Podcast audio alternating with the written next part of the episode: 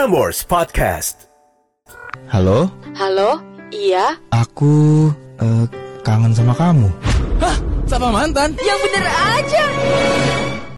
Ya, ya bisa aja sih temenan. Cuma kan terakhir eh, kalau nggak salah sosmed gue diblok sama cewek lo ya. Emang iya? Iya.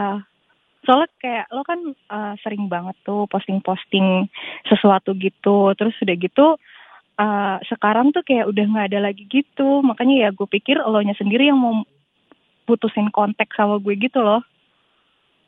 Oh, iya mungkin kayak cewek gue sih tuh ya. Soalnya gue gue nggak pernah sih mau putusin kontak atau apa karena ya sebenarnya dari awal gue emang lebih suka kalau misalkan kita bisa baik-baik kan kayak kita waktu itu juga niatnya bisa temenan lagi gitu loh. Prambors Podcast. Dengerin episode selengkapnya cuma di Prambors Apps. Download sekarang di App Store dan Play Store kamu.